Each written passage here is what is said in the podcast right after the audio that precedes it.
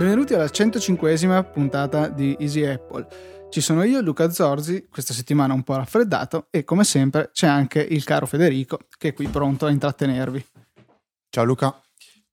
Questa settimana è stata segnata da una rivoluzione per il mondo del podcasting. È stata rilasciata Instacast 3 che però è un'applicazione a pagamento, un'applicazione separata, scelta che non ha convinto in molti, me per primo. Sicuramente è un'applicazione eh, interessante, molto un grande passo avanti insomma rispetto alla precedente, però sembra eccessivo eh, renderla a pagamento separata perché è quello che secondo me avrebbe dovuto essere fin dall'inizio Instacast 2 che invece era un aggiornamento gratuito rispetto a Instacast 1. Tu cosa ne pensi? Secondo me il fatto di metterla a pagamento è giusto. È giusto perché se si vede il lavoro che è stato fatto dietro le quinte, è stato un lavoro importante, tutto un sistema di eh, sincronizzazione ricreato da zero, basato su WebDAV, magari dopo tu, tu Luca puoi dirci qualcosa più, di più tecnico su questo. Quindi vedo che c'è stato del lavoro e non, non vedo alcun motivo per non doverlo pagare. Trovo sbagliato tutto il comportamento che è stato a priori da parte di Vmedio, che è la, penso, penso sia, non so se è una software house o se è una sola persona. A me è sempre dato l'idea di essere un singolo, però non, non, non oserei dire con certezza questa cosa. Eh, il comportamento secondo me è stato un pochettino sbagliato e ha cercato delle giustificazioni che secondo me non, non reggevano. Prima di tutto ricordiamo il, il discorso dell'in-app purchase che aveva introdotto delle funzionalità avanzate eh, a pagamento e anche qui niente da recriminare se non per il fatto che inizialmente eh, Vmedio sosteneva che le funzioni avanzate servivano solo a utenti avanzati, quindi era giusto non incasinare l'applicazione con delle funzioni che la maggior parte degli utenti non avrebbero usato, quindi solo chi veramente le voleva le avrebbe pagate eccetera, eccetera, bla bla bla, anche se avrebbe dovuto ripagare cose, alcune cose che già aveva prima, aveva fatto un po' di casino, eccetera, eccetera. Salta fuori con la nuova versione di Instacast che ha già tutto di colpo e comunque ha un prezzo che è 4,5 euro, che è sì meno della, di Instacast 2 per iPhone e per iPad messi insieme, però è comunque un prezzo molto elevato rispetto alla concorrenza. Si basti pensare Downcast che seppur a me non piaccia, eh, ha, un, prezzo comunque decisamente inferiore ed è anche questa universale. Eh, detto questo, ripeto, giusto pagarlo, applicazione nuova per eh, il 30%, nel senso che graficamente c'è stato qualche accorgimento, ma la sostanza è sempre quella, la logica che ci sta dietro Instacast è sempre quella, la versione per iPad è stata ehm, ricostruita quasi da zero, mi verrebbe da dire, perché abbandona quella interfaccia simile ai pannelli di, del vecchio Twitter per iPad e ne, ne, sposa una nuova molto più simile a Instacast per iPhone. E questo, questo è un po' quello che volevo dire. Magari è interessante eh, vedere un attimo come funziona il sistema di sincronizzazione che in parte è simile a quello di Things. Sì, ehm, ha adottato sicuramente degli accorgimenti piuttosto interessanti riguardo al, um, al, sistema di sincronizzazione che adesso si basa su WebDAV, che è un protocollo standard che permette di alterare leggermente HTTP, cioè quello, quel protocollo di base che ci permette la normale navigazione sui siti internet per permettere una più agevole trasmissione dei file, file che suppongo nel caso di Instacast contengano l'elenco delle iscrizioni, eh, lo stato dei download, per esempio quali, eh, quali puntate abbiamo già salvate sul nostro iPhone e quindi devono essere anche scaricate sull'iPad, eh, il punto in cui siamo arrivati alla riproduzione, eccetera, eccetera. Tutto questo, se, eh, secondo un post sul blog di Vmedio che vi mettiamo nelle note della puntata, ehm, è stato implementato tramite WebDAV, come dicevo.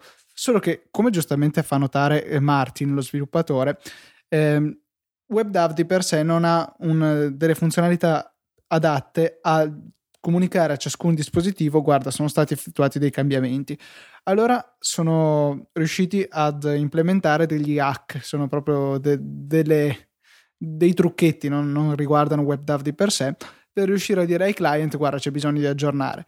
Tanto per cominciare, i, i vari client Instacast mandano un pacchettino nella nostra rete wifi locale una volta al secondo per dire ci sono in sostanza, di modo che le altre istanze, le altre applicazioni in esecuzione su altri dispositivi possano andare a, a sapere che c'è un collega e possano parlarsi direttamente in LAN senza bisogno di chiamare in ballo internet e i server di Vmedio. Um, questo chiaramente funziona solo e limitatamente a quando i dispositivi sono nella stessa rete locale, perché chiaramente un pacchetto in broadcast, cioè destinato a tutti i client connessi alla rete locale, non, è, um, non raggiunge appunto tutti i computer connessi a internet, se no immaginiamoci che confusione che ne scaturirebbe.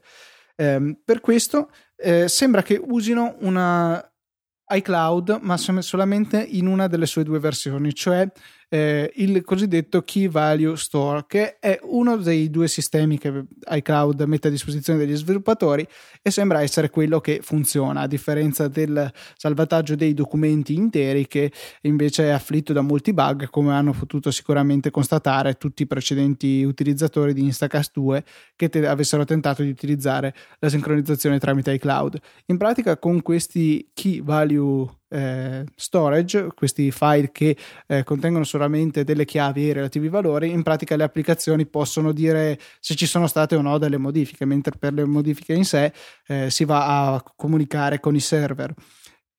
Inoltre, per essere sicuri che ci sia sempre sincronia tra le, i vari dati che hanno le varie applicazioni, ehm, quando un, l'applicazione viene portata in primo piano, quindi la richiamiamo sull'iPhone, oppure ogni volta che l'utente fa una modifica, per esempio scarica un nuovo episodio o si iscrive a un nuovo podcast, eh, queste, notific- queste modifiche vengono immediatamente inviate al server, di modo che anche gli altri eh, gli altri dispositivi possano applicare queste ultime modifiche.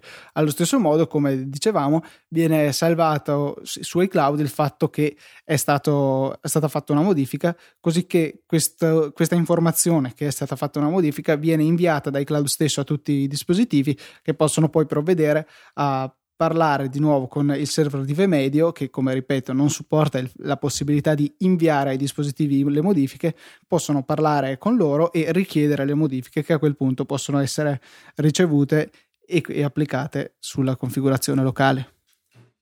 Ecco che quindi questo è un sistema di sincronizzazione che per quello che abbiamo potuto provare in questa settimana io e Luca funziona veramente bene. Vi invito a testarlo addirittura meglio addirittura sotto la stessa rete wifi per avere la conferma di quella cosa che diceva Luca, quindi un segnale che ehm, viene, viene, inviato con una frequenza di un Hz e che comunica agli altri dispositivi che sono stati effettuati dei cambiamenti.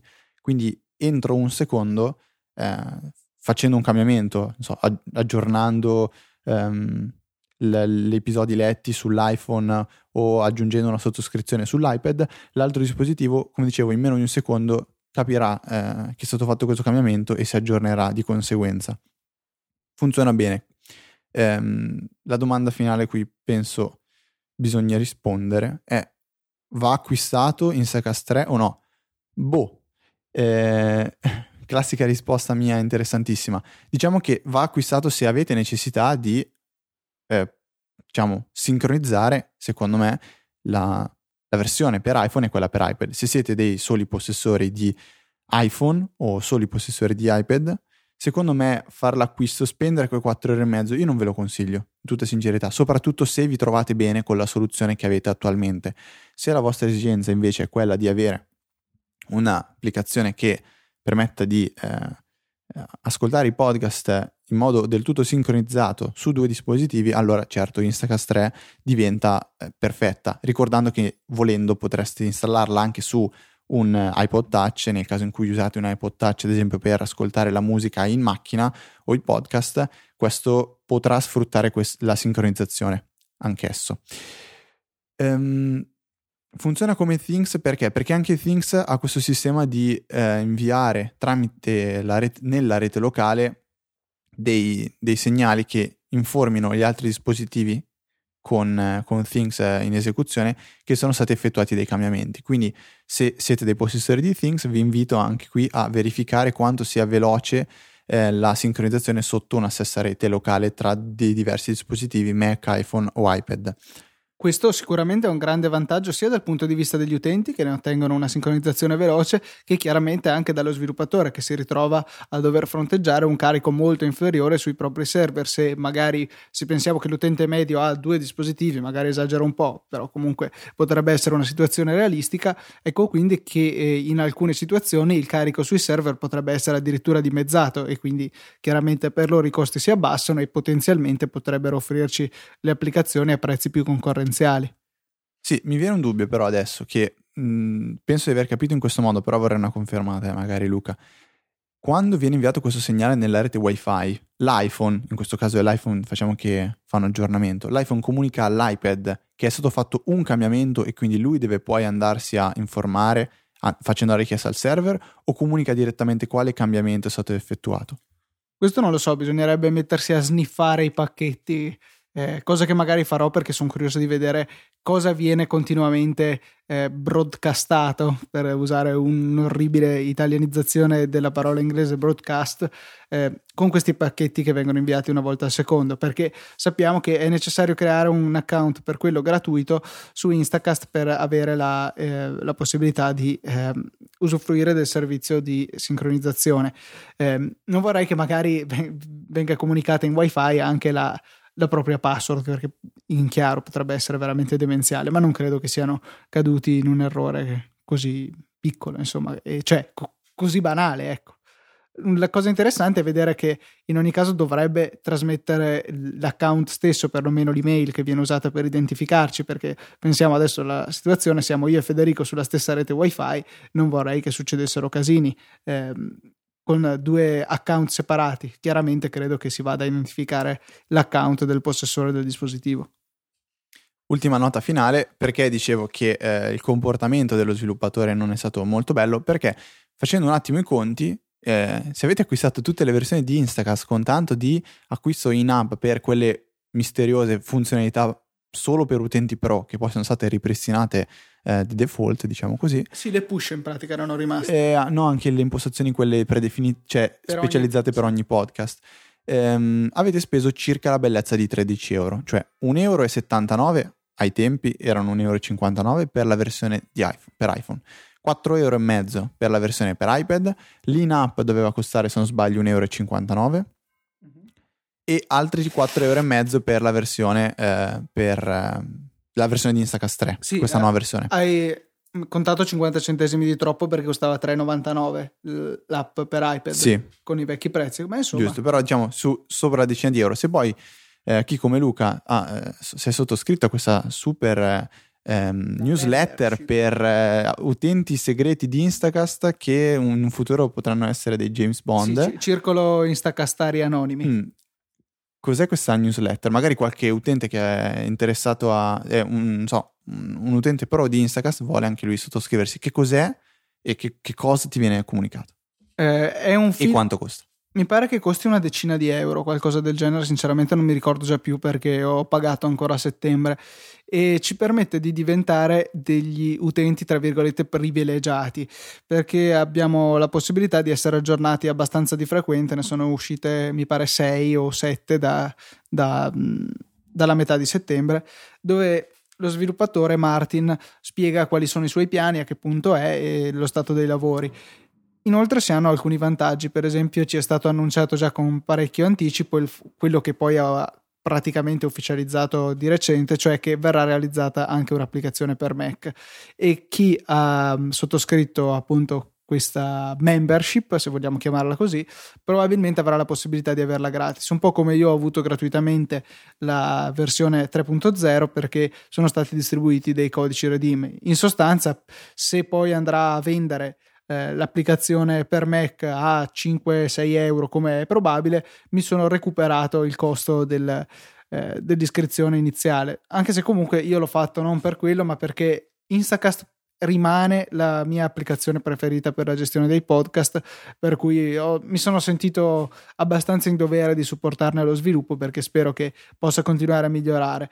Eh, ho notato solo una regressione in quella nuova, e cioè che non permette più la cancellazione automatica appena si è finito di riprodurre una puntata. Io voglio proprio che eh, nel momento in cui la riproduzione viene completata il file sparisca dal mio iPhone perché non me ne faccio più niente. Attualmente l'opzione di eliminazione automatica permette solamente l'eliminazione eh, dopo una settimana dal, cioè insomma quando esce la nuova puntata dello stesso podcast e infatti mi ritrovo con una decina di episodi che ho già ascoltato ma sono lì a non fare niente in attesa che esca la nuova puntata.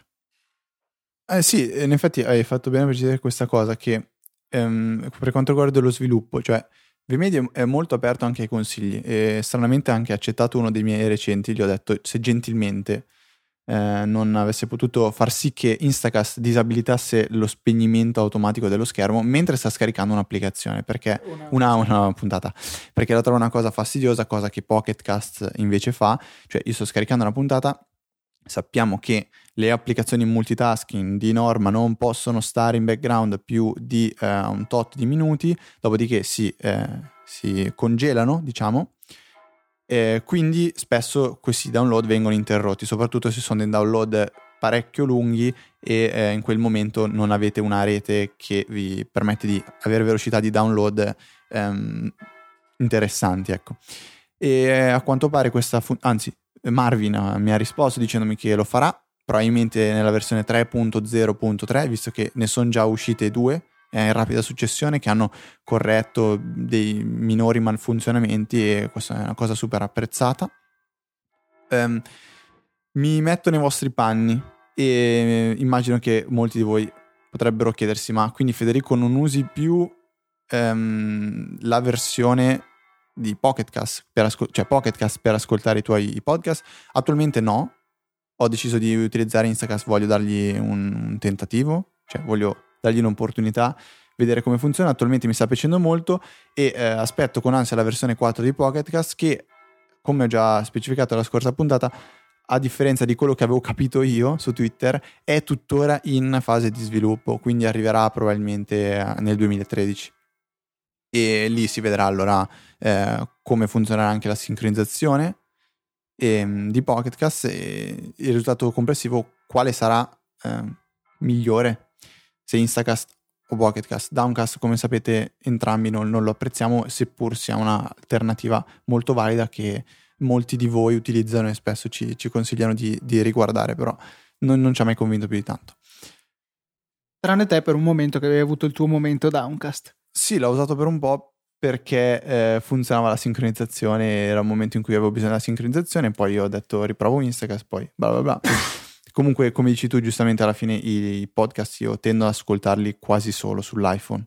Sul come? Mac non li ascolterei mai. Penso. No, infatti, cioè, questa applicazione per Mac in, in realtà la, lo, mm, sì, la proverò, però voglio dire, non sarà di certo il mio luogo principale dove andrò ad ascoltare i podcast. Non, lo trovo scomodo per il semplice motivo che un podcast richiede comunque attenzione. Non si può certo pensare di. Um, mettersi ad ascoltare un podcast mentre si sta facendo delle altre attività sul Mac che non siano eh, per esempio guardarsi le foto. Ecco già nel momento in cui andiamo banalmente su Facebook già per leggere gli stati dei nostri amici ci vuole un minimo di concentrazione per cui non, non possiamo contemporaneamente prestare attenzione anche ai podcast per la stessa ragione per cui non possiamo ascoltare podcast mentre parliamo con altre persone al di là del lato che è estremamente maleducato. Eh, mi sa che è, è, giusto andare anche oltre. Abbiamo dedicato 20 minuti a Instacast, però ci sembrava una cosa importante, soprattutto perché cioè, è, è, il nostro, è, il nostro, campo. Ehm, andando oltre, c'è un'altra applicazione che è uscita in questa settimana che mi, ha, mi, è piaciuta molto, se ne è parlato parecchio, ed è un client per Twitter chiamato Twitterific. Ehm, o Twitterific, c'è chi lo dice, però se non sbaglio dovrebbe essere Twitterific, proprio perché terrific. Ehm, anche qui, mani nei capelli. Oddio, ci hanno fatto pagare ancora. Oddio, ladri. Oddio, dovete morire. Oddio. Ma avete l'idea di cosa voglia dire sviluppare un'applicazione da zero? È stata sviluppata completamente una nuova versione di Twitterific, molto molto bella graficamente, minimale, Mancano alcune funzioni, certo che mancano, ma come hanno già ripetuto tantissime persone, in particolare vi invito stranamente a leggere la eh, recensione che ha scritto Federico Viticci su Mac Stories, se masticate un pochettino di inglese, in cui lui, anzi a dire la verità, la recensione non l'ha scritta Federico Viticci, ha scritto poi un articolo in cui dice la sua su Twitterific. Um, quindi andate a leggere quella, trovate entrambe nelle show notes. La, la, la, la recensione no, non mi sembra l'abbia scritta Vitici, cacchio, vabbè, andrò a verificare adesso. Sono sicuro che ha scritto un po' il suo parere. Ehm, è un'applicazione che ha, fa delle scelte importanti, cioè decide di rinunciare a certe funzionalità perché non vogliono che queste funzionalità, perché gli sviluppatori di Icon Factory, eh, vo- la, la, software house non vuole che queste funzionalità siano utilizzate, cioè hanno, hanno preso una scelta, una, una, una, una, come si dice, una presa di posizione, sì, un po' come succede in iWriter, dove lo sviluppatore sceglie, secondo me questo è quello che eh, va bene, e quindi rinunciano alle notifiche push, e mm, qui sono assolutamente d'accordo, cioè dicono che le notifiche push sono diventate qualcosa che ci distraggono troppo facilmente. E per come usano gli sviluppatori um, di, di Twitterific um, la loro applicazione, le, le, notifiche push non devono distrarti e deve essere un piacere andare a leggere eh, la propria timeline e le proprie menzioni, motivo per cui è la parte più mh, importante di Twitterific è il, la timeline, cioè come si vanno a leggere eh, le, le, i tweet dei nostri following. E, ehm, ed è focalizzata su questo, su una piacevole lettura.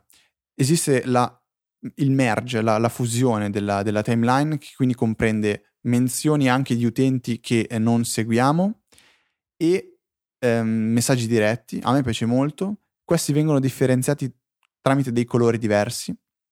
Ad esempio, le menzioni ehm, che ci vengono fatte sono nel tema bianco sono di colore rosso, i DM sono in colore blu e i propri tweet sono in colore verde. Quindi, insomma, un'applicazione secondo me molto bella per chi non fa un uso di Twitter pro, cioè come eh, ragazzi come ad esempio Luca che usa tantissimo Twitter o come facevo io fino a prima di decidermi di usare Twitterific o Viticci dove avete bisogno delle notifiche, il mute, magari ad esempio una funzione che a me torna molto comodo, poter retweetare un tweet con un account qualsiasi che ho associato al mio, al mio client, cioè sto leggendo la timeline con il mio utente, devo retweetare qualcosa con l'account di Easy Apple, con Tweetbot, tengo premuto sul tasto di retweet e scelgo con chi retweetare. Con Twitterific questo non si può fare, questa è una funzione che manca.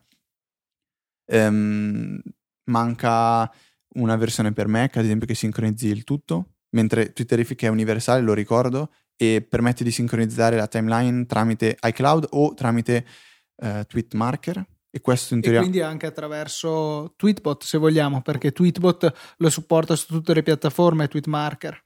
Volendo sì.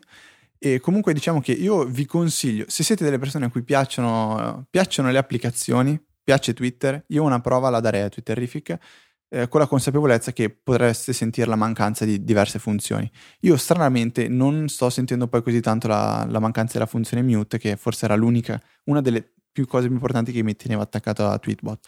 Ultima cosa, anzi ultime due, che apprezzo molto, la possibilità di cambiare i temi, cioè esiste il tema bianco-scuro e si possono cambiare i font, ce ne sono 5 se non sbaglio tra cui poter scegliere, si può scegliere la dimensione e si può scegliere la dimensione delle, eh, delle icone degli avatar. Questo rende eh, ogni, ogni Twitterific, Twitterific diverso da un altro perché ognuno se lo può personalizzare e funzione che a me piace tantissimo è la dark mode, quella diciamo ispirata a Instapaper dove a una certa ora del giorno eh, l'applicazione passa in automatico dalla versione bianca a quella scura, e questa è la prima cosa. La seconda invece, se siete del, delle persone che usano più di un account Twitter ehm, e ne avete associati quindi due o tre a Twitterific, esiste eh, un modo più semplice di quello, penso che eh, sia il primo che si, si capisce, per passare da un utente all'altro, cioè e normalmente bisogna toccare la propria icona, poi in alto a destra c'è, um, no scusate, in alto a destra, in basso c'è la voce account e poi si sceglie l'account che si vuole utilizzare. Tutto ecco, rigorosamente tondeggiante. Sì. Ecco, tenendo premuto invece il, la, la, propria icona, comparirà una schermata che vi permetterà direttamente di scegliere l'account che, che volete utilizzare in quel momento. Quindi Twitterific, penso, eh, un euro e 50 o, su, o 2 euro e mezzo, non ne sono sicurissimo.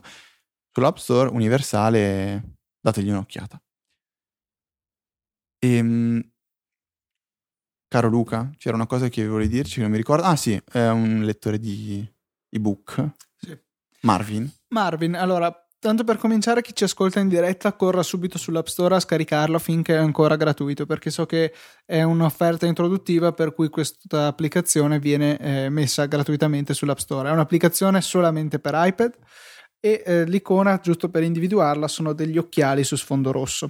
Eh, ha già ricevuto degli ottimi consensi, infa- infatti eh, la sua valutazione media in termini di stelline è ben di 4 stelle e mezzo, per cui eh, sembra già una cosa positiva. Siamo già alla versione 1.1, l'applicazione è stata rilasciata il 26 novembre, quindi insomma ha un paio di settimane di vita sulle spalle.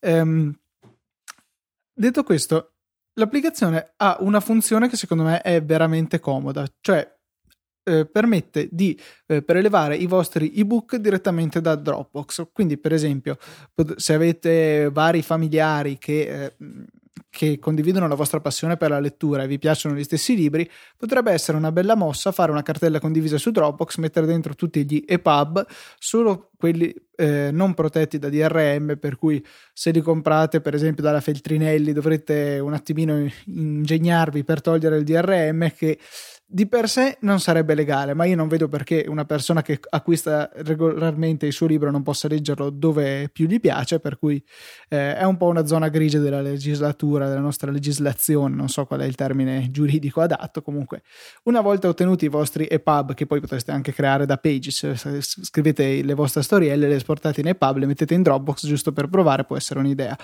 Eh, collegate l'applicazione andrà automaticamente a fare una ricerca in tutto il vostro Dropbox eh, di file e pub, quindi non avrete la necessità di sfogliare la gerarchia delle cartelle fino a trovare eh, quella più adatta, cioè quella che contiene gli ebook. Selezionate l'ebook e questo viene scaricato. Generalmente, poi, essendo gli ebook di piccole dimensioni, quindi un paio di mega, si fa anche in fretta a scaricarle.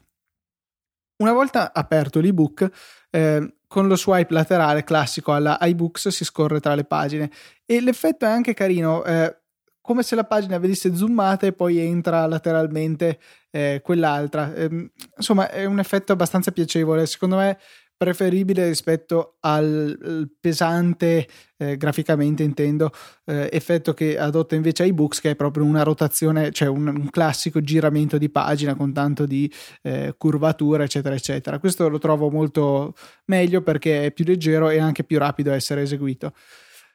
L'interfaccia di lettura, che a prima vista può essere banale, in realtà è estremamente personalizzabile cliccando sul tasto con le due A che stanno a simboleggiare il carattere, si possono fare veramente molte modifiche. Si può eh, variare la dimensione del testo, la larghezza del margine, la spaziatura delle righe, eh, l'indentazione dell'inizio del paragrafo, si può scegliere se abilitare o meno la giustificazione e de- del testo intendo e se le parole vanno a capo essendo troncate tramite le sillabe, per esempio, eh, se preferite leggere le parole tutte intere, potreste eh, voler, voler, cambiare questa preferenza e quindi le parole non andranno mai a capo nel bel mezzo di esse. C'è una discreta scelta di font, veramente potete sceglierne diversi e quelli predefiniti, cioè quelli specifici dell'applicazione sono piuttosto carini, eh, ma qui è proprio una questione di gusti. Poi nella sezione del tema potrete veramente sbizzarrirvi perché ci sono decine e decine di colori sia per il testo sia per eh, lo sfondo. Ehm, potete avere due temi distinti, uno notturno e uno eh, normale, più un tema other che potete definire come per esempio terza scelta. Non finisce qui perché abbiamo anche delle gesture che permettono di fare delle fun- funzioni abbastanza interessanti. Per esempio, potete abilitare l- lo scorrimento laterale a due dita per saltare avanti e indietro di 5 o 10 pagine nel, eh, nel libro, che può essere interessante se lo state sfogliando magari per la prima volta. Interessante poi anche il fatto che eh, scorrendo verticalmente con un dito solo in mezzo al testo si può variare la luminosità in maniera estremamente rapida. Con due dita invece si va a ehm, regolare la temperatura del colore, cioè salendo con le dita si va ad aumentarla e quindi eh, tutto diventa più rossastro, giallino, dei colori caldi, invece abbassandole si va a ridurla e quindi si va a puntare sui colori freddi. Non so eh. se quella è la saturazione o non, non penso neanche, sia una, una cosa... Warmth lo, lo chiama in inglese, per cui boh, tem- calore in sostanza. Eh, poi c'è la possibilità chiaramente di accedere all'indice, di vedere i propri segnalibri, le evidenziazioni e c'è una funzione che non ho eh, a dire la verità capito al 100%, che comunque eh, si può accedere tramite eh, una, gli occhialetti appunto che sono in alto nella, nella nostra visualizzazione e ci permette di avere un riassunto di tutti i personaggi citati nel, nel libro, eh, nonché delle città e, e, dei luoghi appunto tipici. Cliccando su ciascuno di essi ci verrà dato un breve riassunto e ci mostrerà dove appaiono per la prima volta nel libro. È poi possibile cercare degli articoli eh, su internet riguardo al libro, riguardo all'autore, eh, per cui delle funzionalità interessanti che ci permettono di immergerci di più nel, nel mondo che che ci è dato dal nostro libro, insomma. E anche una funzione molto particolare è di impostare un reminder, quindi un avviso di tornare a leggere il libro dopo 15-30 minuti o un'ora. Eh, se per esempio dite, ah sì, devo assolutamente dare un'occhiata a Facebook, cosa sta succedendo, però l'applicazione Marvin vi manderà una notifica dopo 15 minuti o il tempo che avete impostato di tornare a leggere e smettere di perdere tempo su Facebook. Un'applicazione veramente ben realizzata, vi consiglio di dargli un'occhiata soprattutto in virtù del fatto che attualmente è gratuita. Secondo me è anche meglio di eh, iBooks con l'unico lato negativo che non permette la sincronizzazione eh, tra più dispositivi della posizione della lettura, cosa che invece iBooks fa anche tra iPhone e iPad. Ricordiamo inoltre che Marvin è disponibile solo e unicamente per iPad al momento. Sì, esatto, eh, stavo, stavo, proprio guardando adesso che è disponibile solo per, per iPad, anche perché beh, io farei molta fatica a leggere un libro sul, sull'iPhone, per quanto magari sia comodo dargli una lettura 3-4 pagine mentre si sta aspettando. Sì, esatto. Però. Io ho letto un mezzo capitolo della biografia di Steve Jobs finché ero in metropolitana, ma di più non farei, ecco. Um, voglio, visto che mi sembra, mi sembra duopo, precisare quello che stavo dicendo prima. La recensione su Mac Stories di Twitterific, Twitterific 5 è fatta da Cody Fink, è stata scritta da Cody Fink, come stavo per dire prima, e la, l'articolo a cui facevo riferimento dopo di Viticci è un dietro le quinte di, diciamo, in cui dice un pochettino la sua e trovate i link entrambi eh, nelle show notes. Alt- altra menzione importante che, ehm, anzi, altro articolo interessante che scrive Mac Stories e che eh, voglio condividere con tutti voi è eh, a proposito di Tweetbot per Mac e la, il fatto che sia impossibile attualmente disabilitare l'autocorrezione nativa di, di OS X quando si vanno a scrivere dei tweet. Um, un, pare essere un bug, però è stato, è stato linkato, è stato scritto su Mac Stories un articolo in cui spiega come andare a um, ovviare a questa cosa, quindi tramite terminale bisogna dare un comandino veloce che va a disabilitare poi definitivamente l'autocorrezione su eh, Tweetbot per Mac qualora voi lo vogliate. Um, andiamo un attimino oltre. Ci è stato chiesto di provare un'applicazione che, ehm, anzi, diciamola così, Fabio Benincasa ci ha consigliato di eh, provare un'applicazione che era stata pubblicizzata molto bene, si chiama Recall ed eh, è un'applicazione che, come suggerisce il nome, permette di segnarsi delle cose ehm, che si vogliono vedere per poi farle in futuro. L'idea è questa. Eh, Luca mi consiglia di ascoltare una canzone, io apro Recall, scrivo qual è questa canzone che Luca mi consiglia di ascoltare e poi in un futuro tramite o una notifica direttamente dall'applicazione o tramite un mio promemoria mentale che mi dice di andare a ricontrollare in queste applicazioni quali sono le cose che devo eh, riguardarmi un attimino, ehm, posso appunto andare ad ascoltare la canzone che mi ha consigliato Luca.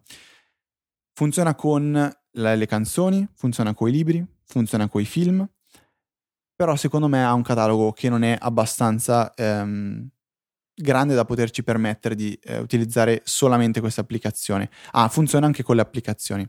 Allora, l- l'idea secondo me è molto molto carina, però mi sembra un'applicazione in più da tenere sotto controllo quando si può usare banalmente promemoria per chi non vuole andare oltre, Luca alza la mano, oppure un qualsiasi to-do manager, Things, OmniFocus o qualsiasi altra cosa, si crea una, un'area o no, un progetto, no, perché l'idea è che il progetto prima o poi finisca, mentre dubito che i consigli dei vostri amici finiranno prima o poi, comunque si vanno a segnare lì le cose che si vogliono andare poi a rivedere.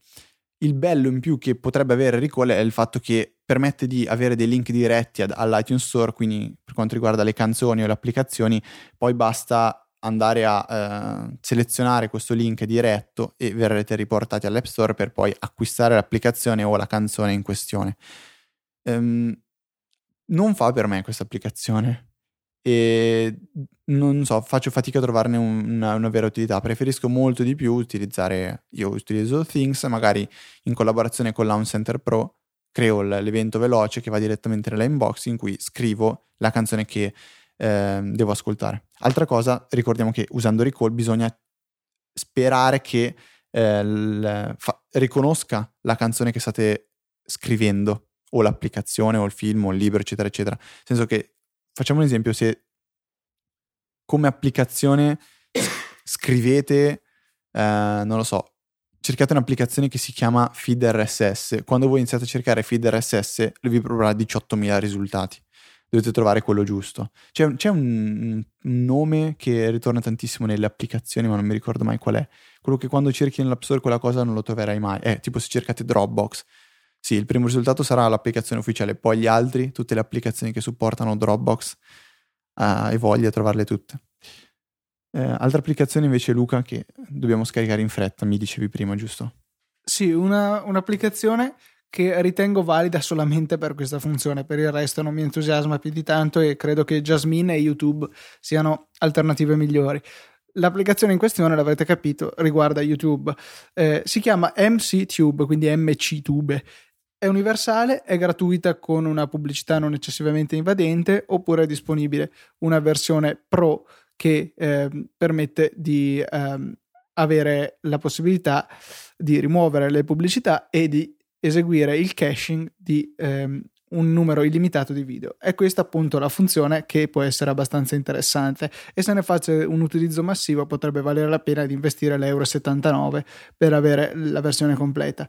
Eh, una volta trovato il video di vostro interesse è possibile infatti andare a premere un pulsantino di download e, e, verrà scaricato in locale il vostro video per una visione quando non avrete a disposizione una connessione ad internet.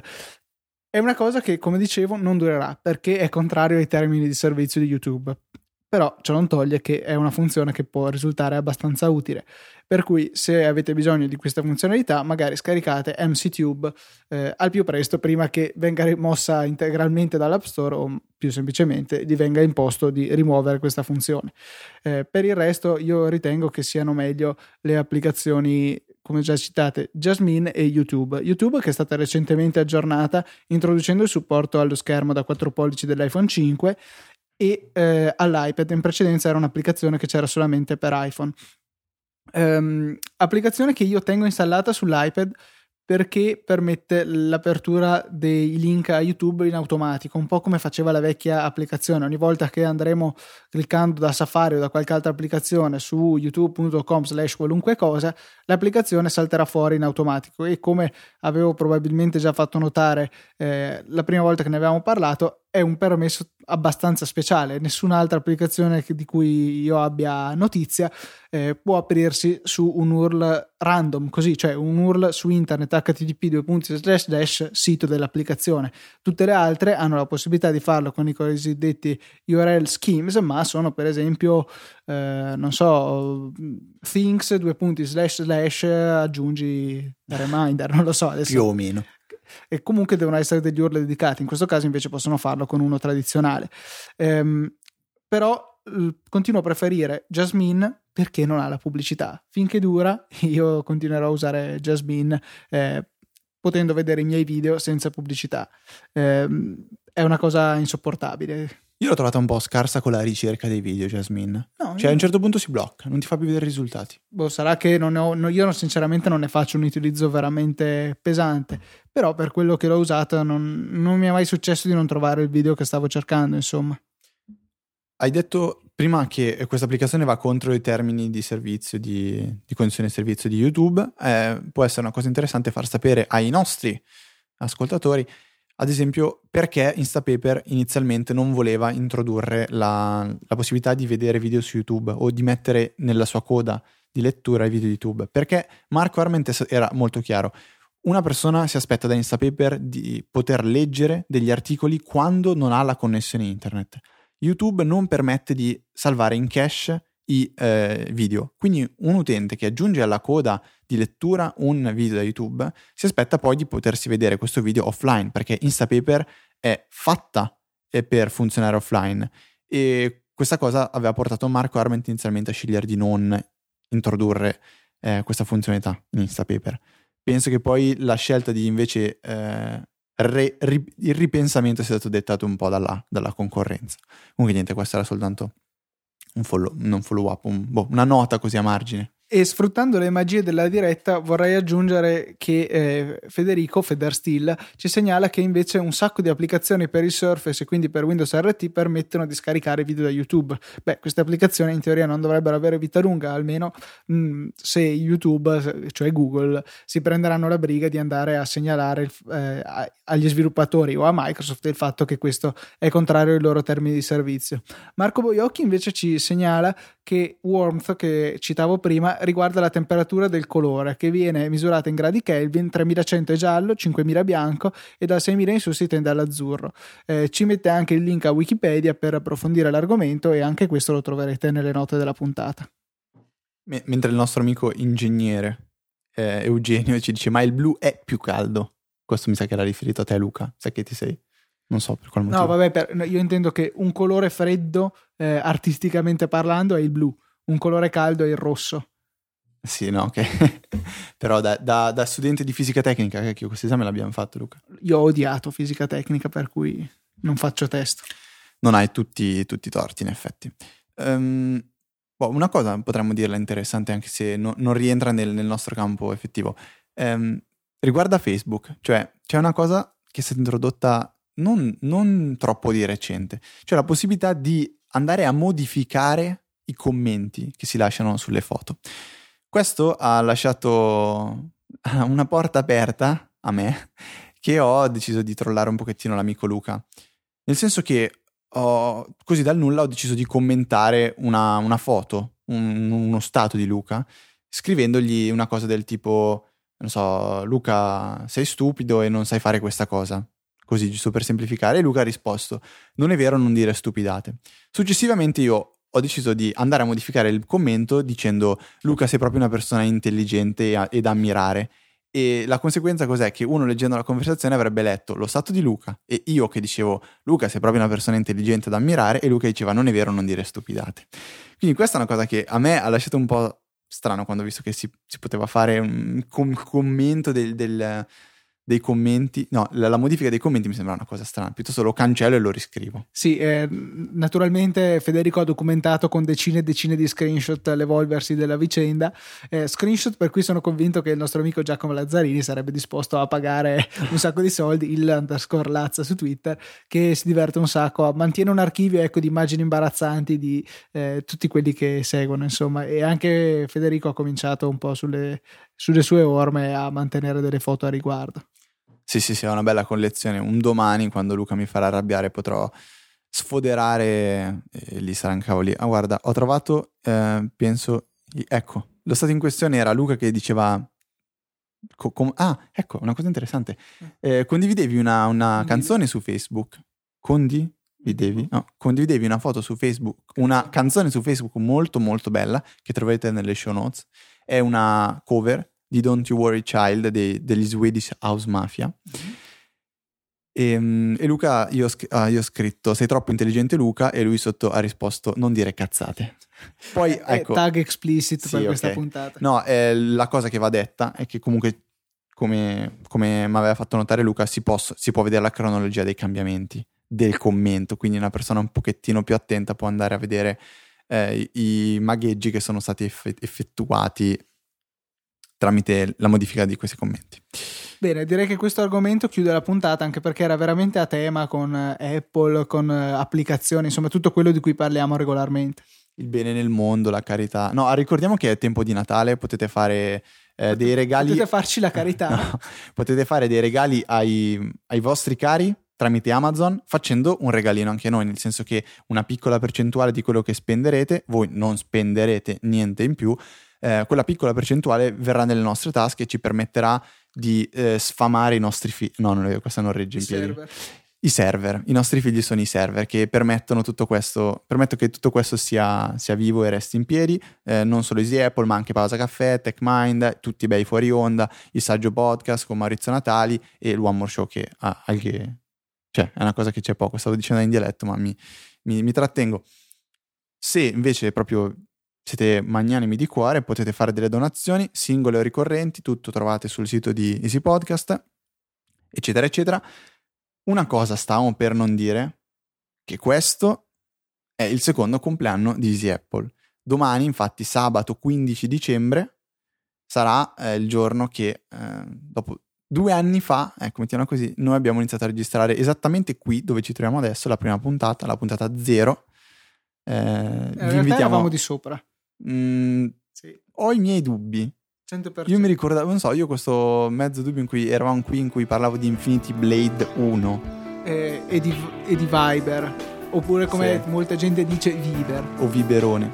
Vabbè. Eh, niente, tutto, tutto questo però non cambia niente e noi come sempre saremo presenti settimana prossima, venerdì, ore 17, nuova puntata di Easy Easy Apple.